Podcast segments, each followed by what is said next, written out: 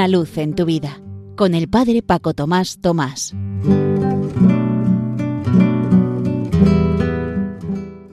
Queridos amigos de Radio María, os saludo muy cordialmente, no esta vez desde mi parroquia San José en Las Matas, pero todos inmersos en el clima de la JMJ, la Jornada Mundial de la Juventud de Lisboa que se desarrolla hasta el domingo próximo, teniendo su culmen precisamente viernes, sábado y domingo, también con la presencia del Papa, y todo ello con el lema Se levantó María y se fue con prontitud. Palabras recogidas en la visita a su prima Isabel, que nos recuerdan también a nosotros el lema que teníamos propuesto como palabra de vida para todo julio, ni un vaso de agua que demos en el nombre de Jesús quedará sin recompensa y que hemos de seguir poniendo en práctica ya toda nuestra vida, pues esperemos que después de 31 días de haberlo vivido, quede asimilado en nuestra vida. Y os propongo ahora un nuevo lema, una nueva palabra de vida para tratar de poner en práctica con la gracia de Dios también a lo largo de todo este mes de agosto.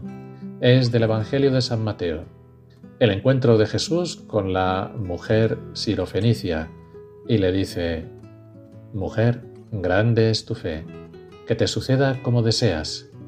En el capítulo 15, versículo 28 de San Mateo. Jesús se dirige hacia la región de Tiro y Sidón, en tierra extranjera.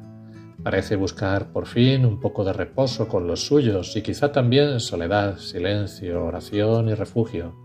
De improviso les llegan los gritos de una mujer que, como otros personajes de los Evangelios, no tiene nombre. Su presencia incomoda y molesta a los discípulos, que le imploran a Jesús que la atienda para librarse de ella. Viene gritando detrás de nosotros. La mujer no se paraliza por no ser israelita, ni por ser mujer, ni porque el maestro parece que la ignore. Es una madre desesperada por su hija, malamente endemoniada.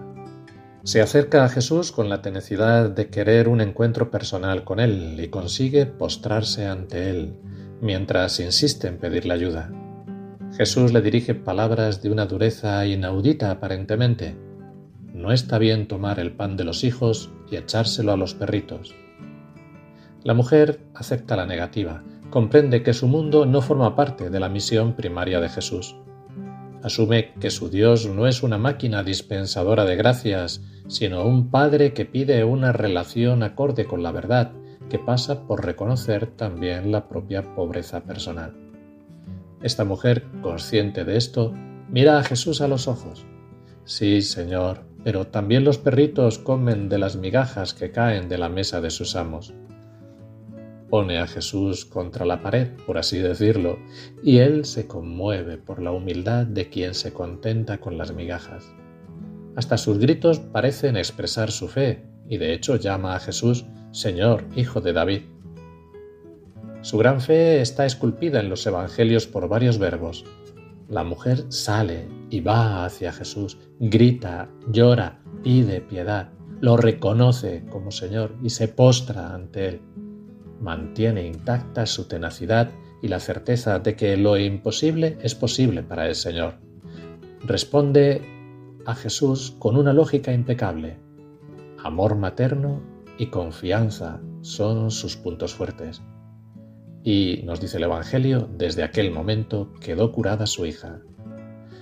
Esta palabra es la fotografía de la fe viva y operante de una persona y al mismo tiempo muestra la constancia y el camino de la primera comunidad cristiana a la que se dirige Mateo en su apertura al mundo no judío que está en búsqueda y alberga una gran fe.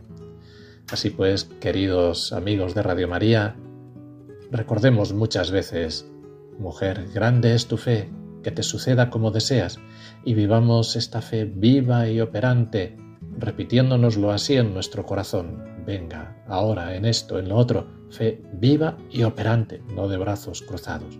Que podamos hacer muchas experiencias de amor concreto al prójimo por Jesús, viviendo esta frase, y que ello y este ratito que hemos pasado juntos sea para lo que tiene que ser todo, para gloria y alabanza de Dios.